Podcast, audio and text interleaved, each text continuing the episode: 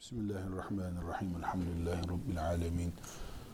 Ve sallallahu ve sellem ala seyyidina Muhammedin ve ala alihi ve sahbihi ecma'in. Namazla ilgili konulardan birisi de namazlardan sonraki zikirler konusudur. Namaz bilhassa namaz dediğimizde farz namazları kastediyoruz. Hadis-i şeriflerdeki namazdan sonra şöyle yapardı cümleleri farz namazları kastederek söylenmiş cümlelerdir. Mesela namazdan sonra istiğfar ederdi cümlesi yani farz namazdan sonra estağfurullah derdi şeklinde anlaşılmalıdır. Namazlardan sonraki zikirlerde belli başlı bir maksat var. Evet, farz namaz iftitah tekbiri ile başlar, selamla biter. Esselamu aleyküm ve rahmetullah deyip sol tarafa selam verdiği zaman mümin kılması gereken namazı kılmış, bitirmiştir. Buna rağmen zikir tavsiye ediyor sünnet, istiğfar tavsiye ediyor. Namaz insanın işi, meşgalesi, eğlencesi, ticareti değil. Neden namazdan sonra istiğfar, zikir, tesbihat tavsiye ediliyor? Elbette e, burada bir mantık var. Bu mantık çözüldüğü zaman e, zikrin yani özellikle namazdan sonraki zikrin e, niçin yapıldığı daha iyi anlaşılmış olur. Bir kere Müslüman ucub ile namaz kılmaz. Ucub ile hiçbir ibadet yapmaz. Ucub ucub asıl e, Arapçadaki veya İslam ıstılahındaki deyim ucub ayn harfiyle insanın yaptığı ibadeti beğenip kendi kendine adeta bravo çok mükemmel oldu demesidir. Buna ucub denir ki kalp hastalıklarından birisi budur. Yani manevi olarak kalbi çökerten hastalıklardan birisidir bu ucub hastalığı.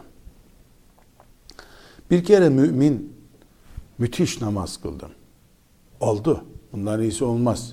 Şeklinde e, bir ibadet yapmaz. Namazda da, haçta da, oruçta da mümin ne kadar güzel, kaliteli yaptığını düşünse bile Allahu Teala için daha iyisinin, daha muhteşeminin yapılması gerektiğini bilir. Bu hissiyatla e, mümin ibadet yapar. Evet, abdestinden vesairesine kadar kaliteli yaptım. İyisini yapmaya çalıştım ama bir kere Allahu Teala çok daha iyisine, çok daha büyüğüne, çok daha güzeline, çok daha ihlaslısına layıktır. Bir, ikincisi sağında solunda eksikliği bulunabilir bu namazın. Ve bir aciz kul olarak ben neyim ki Allahu Teala'ya layık bir iş yapayım şeklinde boynu bükük, mahzun olmak umut dolu olarak elbette. Tamamen umutsuz, çökmüş ibadet de yapılmaz. Büyük bir umutla beraber büyük bir edep de taşımak gerekiyor. Bu kulu Allah'a daha çok yaklaştıran, eksik ise bile, eksik dahi olsa o yaptığı ibadetin daha kolay kabul olmasına vesile olan bir durumdur. Ve bu şekilde mümin bir yaparak iki, üç, beş bin kabul ettirebilir ibadetini. Yani az yapıp çok ecir kazanmak bununla mümkündür. Bu sebeple namazlardan sonra istiğfar, zikir gibi aslında namazdan olmayan ama namazı daha kabul edilir hale getirmek için yapılan sünnet işlerde vardır. Bu aynı zamanda mesela namazdan sonra tesbihatını, zikrini yapan bir mümin hem o namazın kabul olması için bir tür dua etmiş olur. Hem e, Allahu Teala katında derecesi yükselir. Çünkü her Subhanallah deyiş, her Allah'ı anış, bir kere fazla Allah demek, bir kere fazla istiğfar etmek bir derece yükselmek demektir. Müminin mücadelesi zaten derece mücadelesidir.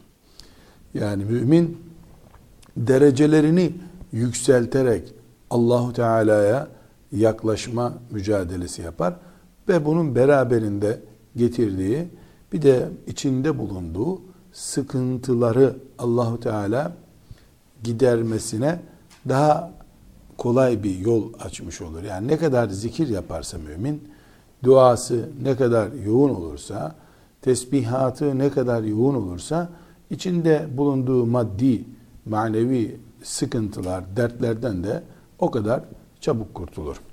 Şimdi sünnet olarak bize intikal eden, sahih sünnetle intikal eden e, namazlardan sonraki zikirlerle ilgili e, şunları sayabiliriz. Birincisi namazdan hemen sonra Allahümme entes selamu ve minkes selam tebarekte ya zel celali vel ikram bu sünnettir. Ve bunun e, akabinde veya bundan önce üç defa estağfurullah, estağfurullah, estağfurullah demek de sünnettir. Ama bir şeyin sünnet olması onu bir kişiye yaptırmakla gerçekleşmez. Namazda müezzinin yapmasıyla diğer imama bağlı namaz kılanların yapması gerekmeyecek tek şey ikamettir. İkamete müezzinin sesi yeterlidir. Bunun dışında namazda yapılan veya cemaatle eda edilen şeylerin imamın yaptıkları ayrı tabi e, muhakkak herkes tarafından yapılması gerekir. Şimdi müezzin e, veyahut da cemaatten birisinin üç defa estağfurullah demesi, Allahümme entes selamu ve minkes selamu tebarekte ya zel celali vel ikram demesi yeterli değil. O kendisi için söylemiş olur. Bunu muhakkak Müslümanın kendisi tekrar etmesi gerekir. Farz namazı kılanın. Namazdan sonra ayetel kürsinin İhlas ve muavvizeteyn yani Felak ve Nas surelerinin okunması sünnettir. Oturduğu yerde veya çok acelesi varsa kalkıp giderken yolda okumak sünnettir. Ayetel Kürsi'yi okumak, İhlas, Felak ve Nas surelerini okumak sünnettir. Yine namazdan sonra 33 defa Subhanallah, 33 defa Elhamdülillah ve 33 defa Allahu Ekber 34. olarak da La ilahe illallah vahdehu la şerike leh. Lehul mulku ve lehul hamd ve huve ala kulli şeyin kadir. Bu şekilde 34. E, yani tekbir getirince 33 defa 34. olarak da işte 33 defa Allahu Ekber Allahu Ekber sonra 34. olarak La ilahe illallah vahdehu la şerike leh lehul mulku ve lehul hamd ve huve ala külli şeyin kadir demek namazdan sonra ki yaygın e, müekket sünnetlerdendir. Aleyhissalatü vesselam Efendimiz bunları tekrar etmiştir. Başka namazdan sonra tavsiye edilen sünnetler de vardır. Ama en çok ashab-ı kiram arasında tekrar edilen sünnetler bunlardır. Bunları tekrar edelim. Birincisi üç defa istiğfar etmek. Allahümme entes selamu ve minkes selamu tebarekte ya del celali vel ikram demek. Ayetel kürsi okumak. İhlas ve muavvizeteyn okumak. Bunlar namazın e, sünnet olarak yapılması gereken ilavelerindendir. 33 defa Subhanallah, 33 defa Elhamdülillah, 33 defa Allahu Ekber demek. Sonra da bunları La ilahe illallah vahdehu la şerike leh lehul mulku ve lehul hamdu ve ala kulli şeyin kadir ile bitirmek namazın e, sünnetlerindendir. Burada fıkıh bilgisi olarak şunu bilmemiz gerekiyor. Bu saydığımız zikirlerin camide cemaatle kılınan namazda e, cemaatle bir ilgisi esasen yoktur. Yani bunlar 33 e, defa Subhanallah ve diğerleri tekrar edilmesi, bunları bir e, müezzinin, imamın yardımcısının hatırlatıp yaptırması herhalde çok da böyle e, araştırılmış bir bilgiye sahip değilim. Büyük ihtimalle e, Selçuklular döneminde veya Osmanlıların ilk dönemlerinde e, başlamış yani topluca yaptırılması e, tavsiye edilmiş işlerdendir. Dolayısıyla sünnet esaslı değildir. Hangisi ama bunları bir kişinin talimatla işte herkes 33 defa Subhanallah desin der gibi yapması yoktur. Peki o zaman bunun cemaatle tekrar edilmesi bir bid'at midir? Bid'attir. Yani çünkü ashab-ı kiramın din olarak, ibadet olarak yapmadığı bir şey her halükarda bid'attır. Peki bu bid'at e, nasıl değerlendirilecektir? Şimdi şu şekilde bir değerlendirme yapabiliriz. Eğer bu namazdan sonraki şu zikirlerin nesyen mensiyya unutulup gidilecek hali söz konusuysa bu bid'at e, hoş bakılabilecek veya bid'at olarak isimlendirilmemesi uygun olacak bir tutum olmuş olur. Nitekim Emin Saraç hocamdan e, Ebul Hasan Nedvi rahmetullahi aleyhin Türkiye'ye yaptığı bir ziyarette Fatih Camii'nde kılınan bir namazdan sonra e, ki ben bizzat onun namaz kıldığı camide gittim ziyaret ettiğimde gördüğümde onlar böyle yapmıyorlar. Farzdan sonra herkes kendi ibadetiyle meşgul oluyor. Gelip böyle bakıp gördükten sonra Emin hocama Allah Osmanlılara rahmet eylesin. Ne kadar tertip düzen yapmışlar da bu tesbihatı unutturmamışlar. Bu kadar e, küfür, şirk, tuğyan e, baskıları oldu. Ezan yasaklandı ama bu tesbihler unutulmadı. Allah Osmanlılara rahmet etsin dediğini Ebu Hasan Nedvi'nin rahmetullahi aleyh e, Emin Saraç hocamın bizzat kendisinden dinlemiştim. Yani demek ki böyle bir bakış tarzı da var. Fakat e, şu şekilde olursa bu bid'at tam bid'at olur o zaman. Mesela bir Müslüman namaz kılmıyor. Bir, elbette ne yapıyoruz? Namaz niye kılmıyorsun diyoruz. Çünkü münker bir iş yapıyor. Batıl e, cehennem azabını e, gerektirecek bir iş yapıyor. Namaz kılmayana tepki gösteriyoruz. Yahut da geliyor birisi camide öğle namazının ikinci rekatında bırakıp gidiyor. Namazı iki rekat kılıp gidiyor. Deli misin? Ne yapıyorsun sen? diye tepki gösteriyoruz.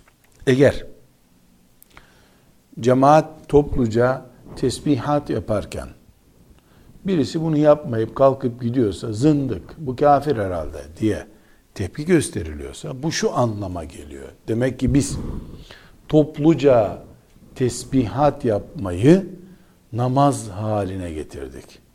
Halbuki namazı Resulullah sallallahu aleyhi ve sellem şekillendirmişti. Onun şekillendirdiği cemaatle namazda bu tesbihatı beraber yapma diye bir kural yoktu. Şimdi bir Müslümanın e, çıkıp bunu bir kural gibi ilave etmesi yanlış bir şeydir. Bu yanlışlığı e, abartı, abartırsa insan yani e, ne kadar e, tesbihi cemaatle çekersen o kadar Müslümansın. Yoksa bidat ehlisin. Yoksa sapık fırkadansın gibi görürse yanlış bu. Bu bir fazilet olarak görülüyorsa yani kimsenin zorlanmadı. Öğle namazının cemaatle kılınması gibi görülmüyorsa bunda bir sakınca yok denebilir. Bu da şüphesiz bir iştihat meselesidir. Yani bir kısım ulema aman bu sünnetler unutulmasın, şöyle cemaatle ihya edilsin deyip bir iştihat yapmış olabilirler. Ama öbür grubunda bu bir ilavedir. Bu e, dinde e, yeni bir kural koyma hamlesi olabilir diye itiraz etmelerini de makul karşılamak lazım. Herkes Allah rızası için e, bu sünneti ihya etsin de nasıl ihya ederse etsin deyip ortasını bulanlar da makul bir yol tutmuş olurlar. Yani burada bunun önemli olan Resulullah sallallahu aleyhi ve sellem Efendimizin bu sünnetinin ihya edilmesidir. Farz namazlardan sonra istiğfar üç defa herkes kendisi yapmalı. Allahümme entes selamu minke selamu tebarek teyatel celal ve ikram demeli. Ayetel kürsü okunmalı. İhlas, Falak ve Nas sureleri okunmalı. 33'er defa bu tesbihat yapılsın. Önemli olan bu sünnet ihya edilsin. Bunu topluca insanlara öğretmek gibi bir maksatla işte topluca yapılması gibi tevilleri de inşallah e, sakıncası olmayan teviller olarak kabul ederiz. İki şeye burada e, itiraz etme hakkımız var. Fıkıh açısından. Birincisi şu saydığımız kadarı 33 defa e, 33'er defa bu tesbihattır. Bunlara yapılan her ilave yanlıştır. Yani sadece örnek olarak gidiyor. Mesela müezzinin birsin, büyüksün, yücesin, sensin, teksin, subhanallah şeklinde yaptığı yani bu dekor katıp e, dekorla ibadeti e, güya renklendirmeleri e, bunlar hoş şeyler değil asla e, tevil mevil götürür yani yorumla güzelleştirilebilir ilaveler değildir sünnette ne kadar zikredildiyse o kadarı.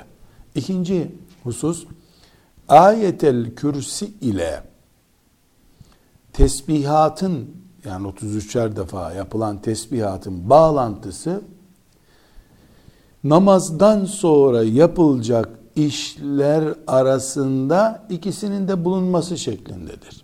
Yani mesela 33 defa tesbih yapabilmek için önce ayetel kürsüyü okumak diye bir şart yoktur ortada. 33 defa tesbih yapmak bir iş, ayetel kürsü başka bir iştir. Ee, namazdan sonra oturup topluca dua yapmak da bu saydığımız listedeki işlerdendir. Ama mümin yaptığı her ibadetten sonra küçük bir dua yapsa e bu e, sünnetin genel karakterinde, genel şablonunda var zaten. İbadetlerden sonra kabul et ya Rabbi diye dua etmek.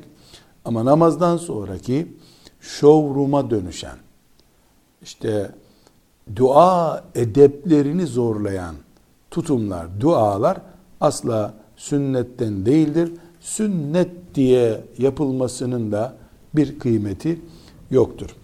Şimdi namazdan sonraki e, zikirler, tesbihatlarla ilgili bu kuralları veya tavsiyeleri burada noktalayalım. E, sorular var. E, daha önceki fıkıh bölümlerinden, derslerden çıkmış bir miktar sorular var. O sorulara cevaplar verelim. Setir avretle ilgili, namazın setir avretiyle ilgili bir sorumuz var. Başın tamamını açılsa veya bir rükün içerisinde hemen e, kapatılsa namaz bozulur mu deniyor. Tabi bu erkek için değil. Çünkü erkeğin başını örtmesi setri avret bölümünde değildir. Yani erkekler baş açık da namaz kılsalar namazları kabul olur. Çünkü başı örtmek erkek için setir avret değildir. Takke kullanmak da e, sarık kullanmak da namazın herhangi bir e, farzı, vacibi, sünnetinden değildir. Erkekler için söylüyoruz. Ama takke ve sarık Müslümanın tabii kıyafetidir.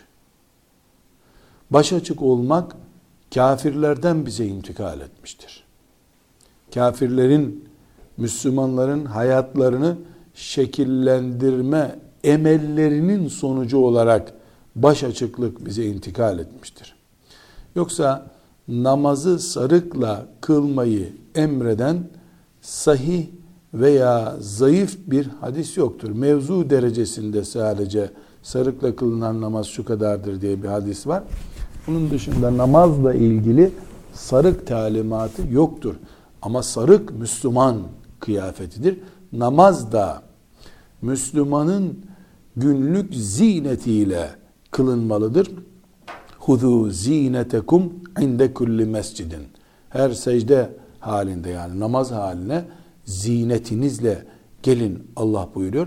Müslümanın tabii kıyafeti sarık, tabii kıyafeti başı örtülü olmaktır erkek için söylüyoruz. E, bu durumda Müslümanın sarı, cübbesi, o Müslüman vakarına yakışan kıyafetle namaza gelmesi namaz edeplerinden Allahu Teala'nın talimatlarındandır. Ama bu dediğimiz gibi namazın erkanından namazın iç organlarından birisi değildir. Kadına gelince kadının başının örtülü olması tabii olarak e, tesettürü gerektiren bir konudur. Başının açılması namazı kesinlikle yani açık baş bulunması namaz kılmaması manasına. Abdestsiz kılmak gibi bir şey bu. Çok büyük bir zaruret ayrı bir konu.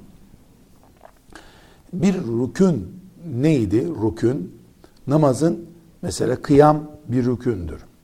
Mesela rükû bir rükündür. Secde bir rükündür.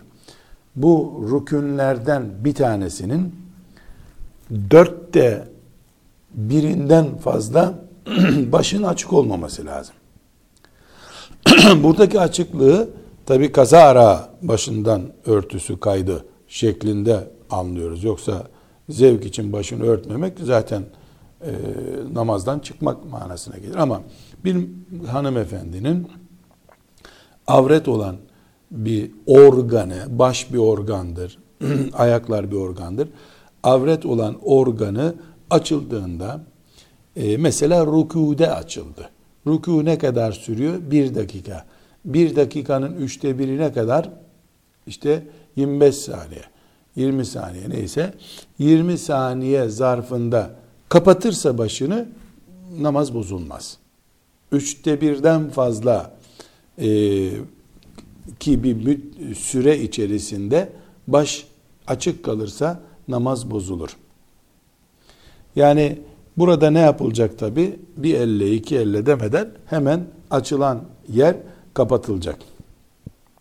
Yani rükû boyunca açıldı mı baş namaz bitti. Ama rükûye eğilirken mesela kaydı başörtüsü hemen eliyle düzeltti. Bunda bir sakınca yok. İkinci sorumuz Sünnetleri oturarak kılmakta e, sakınca yok dedik. Bunu insanlara ders yaparken söylemek doğru mudur? diye bir soru çıkmış. Şeriat doğru şeylerin adıdır. Şeriatta gizlenecek bir şey yoktur. Yani protokol için uygulanan şeriat, avam için uygulanan şeriat olmaz. O beşeri sistemlerde olur. Allah'ın şeriatında gizlenecek hiçbir şey yoktur. Hiçbir şey yoktur hem de. Dolayısıyla e, aman halk bunu duymasın, herkes oturarak kılma, kılmaya çalışır diyemeyiz. E Allah buna böyle müsaade ettiyse, fıkıh böyle bir hüküm çıkardıysa bu doğrudur demektir. İnsanlar hiç sünneti kılmamak isteseler, sünnet kılmıyoruz deseler ne yapacaksın ki? Oturarak kıldı. Eğer Allah oturarak kılmayı kabul ediyorsa, o laubalilik de onu rahatsız etmiyorsa yapacak bir şey yok demektir. Kadının üçü bir başka soru. Kadının fiziğinden dolayı bazı sünnetleri erkeklerden farklı olarak yapıyorlar. Arzu etseler erkekler gibi yapmaları sünnete karşı çıkmak mı olur? Herhalde burada e, mesela bayanlar ellerini e, göğüslerine kadar kaldırıyorlar. Erkekler e, kulaklarına kadar kaldırıyorlar. Bu kastediliyorsa sünnette kadın e, göğsüne kadar, göğüs hizasına kadar yani omuzlarına kadar kaldıracak diye kayıt var. Dolayısıyla bunu değiştiremeyiz. Ama erkek gibi eğilmez rükuda. E, secdede erkek gibi kollarını açmaz.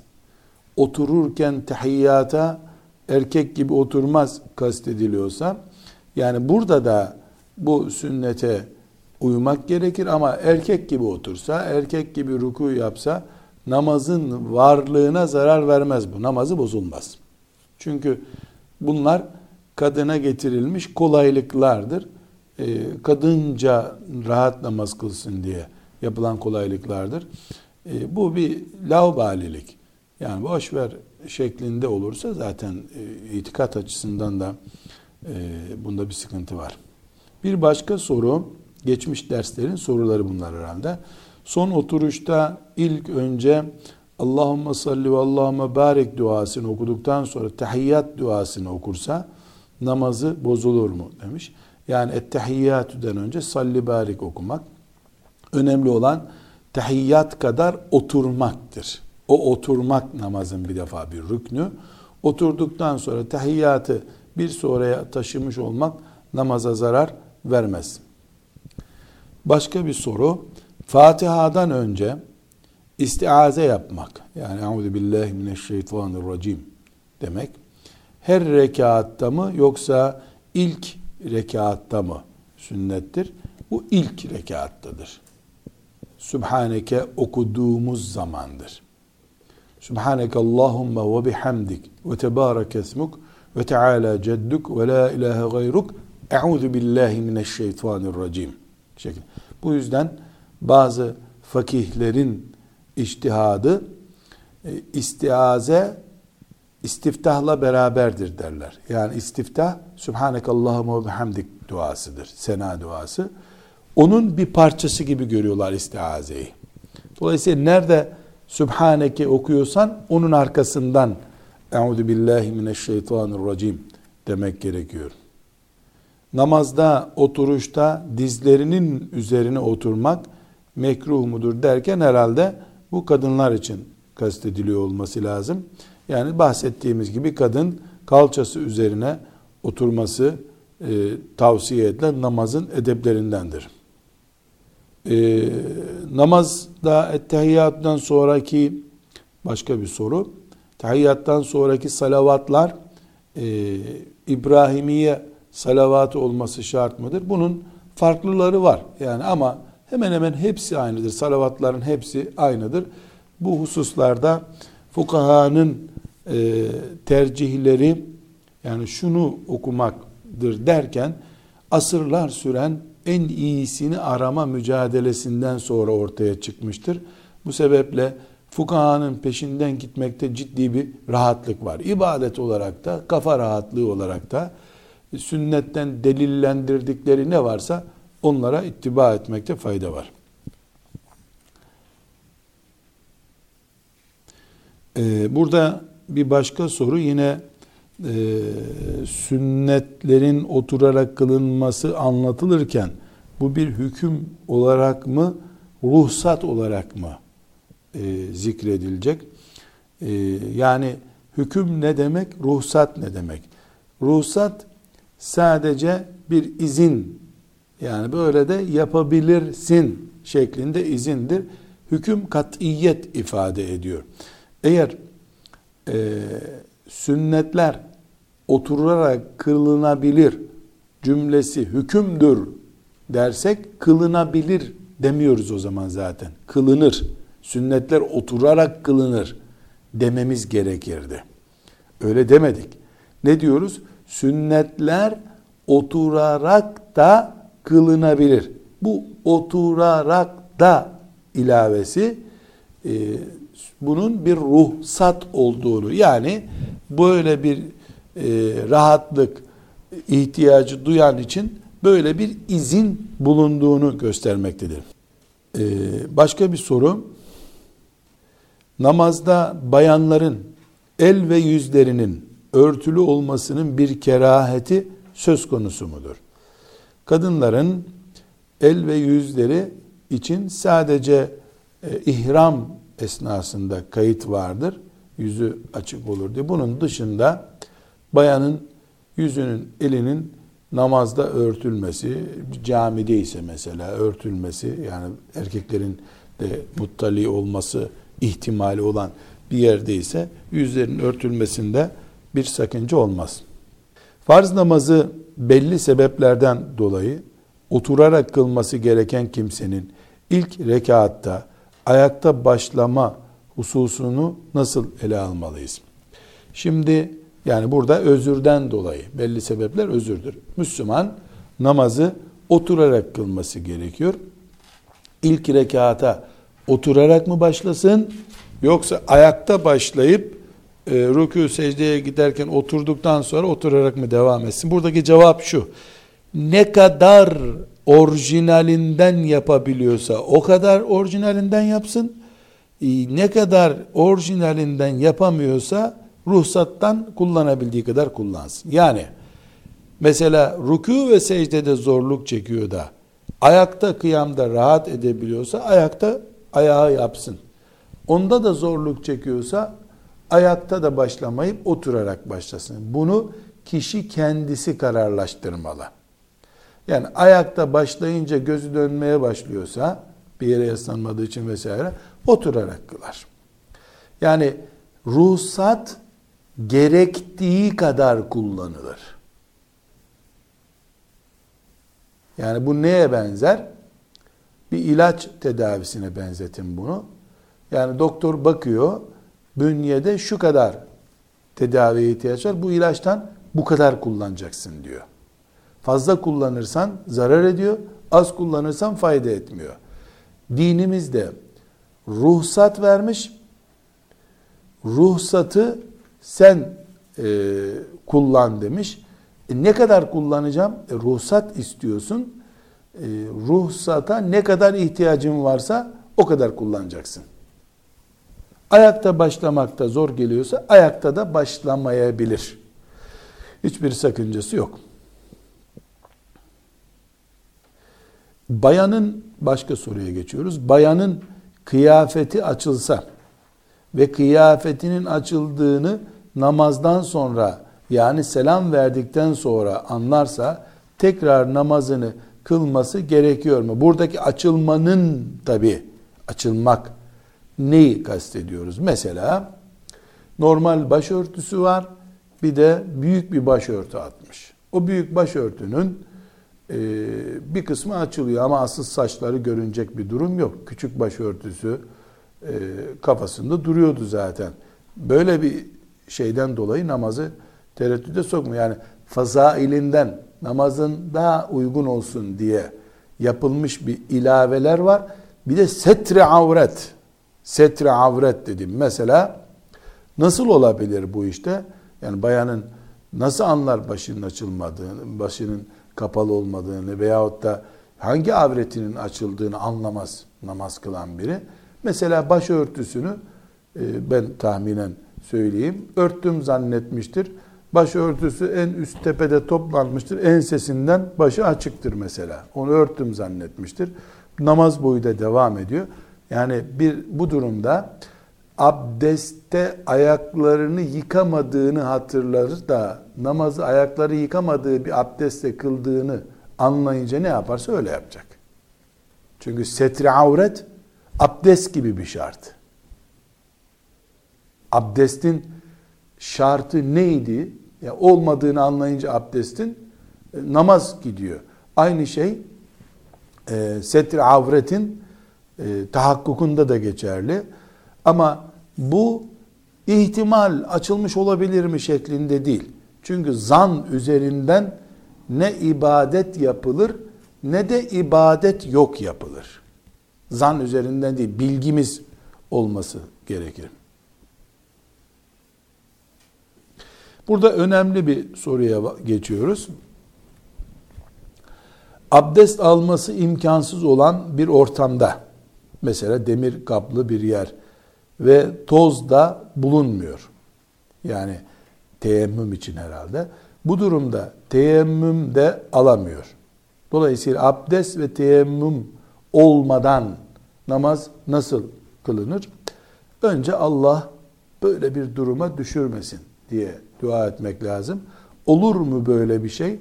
Bir hapis hayatı için olur. Hastane ortamında olur. Olur mu? Olur. Yani e, namaz mesela e, uçak için kabinde sıra bekleniyor. İçeri giriş bir saat iki saat sürdüğü oluyor. Ya olur böyle bir şey olabilir. E, burada fukahanın e, iki çizgisi var. Birincisi artık teyemmüm imkanı da yoksa namaz kasaya kalır deniyor. Bir başka çizgi e, Allah takatla sınırlı emirler vermiştir. Abdest alamayandan teyemmüm kabul etmiştir. Teyemmüm yapamayacak olandan da teyemmümü kaldırır, namazı öyle kılar şeklinde bir çizgi de var. Allah böyle bir şeye muhtaç etmesin. Böyle bir sıkışıklık olursa her iki görüşle de hareket edilebilir. Ee, kadının ses avretiyle ilgili, avretin ses bölümüyle ilgili e, deniyor ki tercümanlık yapan bir bayanın ses durumu e, nasıl ele alınmalı? Kadın o anda gözükmüyor ve aynı zamanda kendi sesiyle de konuşuyor. Bu durumda kadının sesinin hükmü nedir? Tabi bu mesela radyo spikerliği diyelim buna. Tercümanlık demeyelim, radyo spikerliği diyelim. Kadının kendisi görünmüyor, sesi duyuluyor. Demiştik ki kadının sesi esasen avret değildir. Yani kadının konuşması avret değildir. Sesine şekil verip cazip hale getirmesi avrettir. Veya kadının ses nedeniyle onu fitneye çekecek, dinleyenini fitneye çekecek pozisyonu avrettir. Binaenaleyh e, bir bayan tercümanlık yapabilir mi kendisi ortada olmadan? Yapabilir tabi. Simultane bir tercümanlık yapabilir. Kendisi görünmüyordur. Ama özel bir fitne pozisyonu varsa o fitneden dolayı burada sakınca olur. Ee, bir başka namazla ilgili yine bir soru. Unutarak Fatiha'yı okumayan, rüküye giderken bunu anlasa dönüp Fatiha'yı okurmuş. Şimdi Fatiha'yı nasıl yani Allahu Ekber deyip e, namaza başladı ya da üç, üçüncü rekata kalktı nasıl rüküye gidecek bir saniye içinde? Allahu Ekber, Allahu Ekber diyecek. O arada büyük ihtimalle İhlas suresini zamm-ı okumuştur mesela. Yani ya tamamen hiçbir şey okumadan Allahu Ekber deyip Allahu Ekber'le rüküye gitmiştir. Bu kıraatin kökten gittiğini gösteriyor. Kıraat farzdı. Farz kökten gitti. Gecikme falan olmadı. E, namaz gider. Ama o arada İhlas suresini okudu. Zamm-ı Sure okudu yanlışlıkla. Rukuya gidince baktı ki Fatiha okuyacaktı esasen. Bu özellikle Fatiha'yı okumak vaciptir. Vacibi ertelemiştir. Vacibi ertelemekten dolayı yani ya da vacibi terk etmekten dolayı sev secdesi gerekir. Ama rüküye gittikten sonra geri gelip bir daha Fatiha'yı okumak yok. Çünkü rüküden sonra yeniden kıyam pozisyonuna geçmiş olur o zaman. E, başka bir soru yine namazla ilgili. Cemaatle namazda sesli okunması vacip olan vakitlerde yani akşam yatsı sabah kastediliyor. İmamın sesli okuduğu sureleri cemaatin de duyması gerekli midir? Cemaatin duyabildiği yerlerde duyacağı kadar imamın okuması gereklidir. Çünkü e, ashab-ı kiram döneminde de namazda tebliğ yapılırdı. Tebliğ ne demek? İmamın e, intikal tekbirleri, e, rükuden kalkışı, Semihallahu men hamide belli yerlerde duyulmuyor muhakkak. Duyulmayınca arkadakiler duysun diye imam Allahu Ekber dediğinde Allahu Ekber diye müezzin gibi birisi duyuruyor. Onun arkasındaki duyuruyor. Bu şekilde intikal ettiriyor. Demek ki bundan biz nasıl hüküm çıkarıyoruz? O aradaki Fatiha'yı arkadakiler duysun diye birisi okumuyordu. Demek ki kıraatin bir kısmını duyamıyorlardı. Ama imamın normal şartlarda duyulacak kadar sesli okuması gerekmedir, gerekmektedir. Sesli kılınması gereken namazlarda tek başına kılan sesli okuyabilir dedik. Mesela akşam namazını evde kılarken birisi tek başına sesli okuyabilir. Kadın içinde caiz midir? Bir fitne söz konusu değilse kadın burada farklı değil. Vacibi bilerek terk eden namazı tekrar iade etmez dendi. Yani mesela namazın vaciplerinden bir tanesi farz gibi değil. Namazın iadesi gerekmiyor. Şart değil dedik. Vitir namazı vacip bir namaz. Terk ettiğimizde niye iade ediyoruz? Bu sadece vitre özel midir? Burada iade ile kaza kelimesini karıştırmışız. İade olan bir şeyi yeniden yapmak demek. Ama kaza olmayan bir şeyin boşluğunu doldurmak demek. Bir. iki bir namazın vacip olması başka şey, namazın içinde bazı vaciplerin olması, hükümlerden bir kısmının vacip olarak adlandırılması başka bir şey. Dolayısıyla vitir namaz olarak vaciptir, kazası vardır. Namazın içindeki vaciplerden birinin eksikliği namazı yok haline getirmediği için onun iadesi şart değildir dedik. Başka bir soru. Göz iması ile namaz kılmanın hükmünü açıklar mıyız? Bizim tabi olduğumuz Ebu Hanife'nin mezhebinde gözle ima yoktur. Başını sallayamayanın namazı düşmüştür. Ama e, diğer iştihatlarda gözle de namaz vardır. Gözle de namaz vardır. Başka bir e, soru. Abdest için tarif edilen yüz saç bitiminden kulaklara ve çene altına kadardır şeklindeki tarif var. Peki namazda tarif edilen yüz fıkıh terimi olarak aynı manaya mı aynı manaya mı gelmektedir? Farklı ise bu ne, bunu neden halk bilmiyor? Ee, halkın neden bilmediğini Halka sormak lazım. Dinini neden öğrenmiyor? Halka din öğretenler niye öğretmiyorlar? Yüz dediğimiz Kur'an-ı Kerim'in yüzünüzü yıkayın dediği hüküm fıkıhta saç bitimi, kulak yumuşağı, çene altı. Bu kısım yüz kısmıdır. E, buralar yıkanır. Yüz budur. E, tesettürde, fıkıhta da genel olarak kullanılan ölçü budur. Yüz budur. Ama e, kadının sokakta yüzünü örtmekten söz ediliyorsa evet bu şekildeki bir tesettürüyle kadın yüz tesettürünü gerçekleştirmeyen abdeste yıkanan kısmı e, tesettürden dışarıda kalan kısımdır. Ama bilinmesi gereken bir şey daha var. Fitne söz konusu olduğunda kadının yanakları erkeğin dikkatini çekiyor. Tipli olduğunda kadın yüzünü de örtmesi farzdır. Tesettür o zaman yüzdür. Ama genel ölçüsü böyle bunun.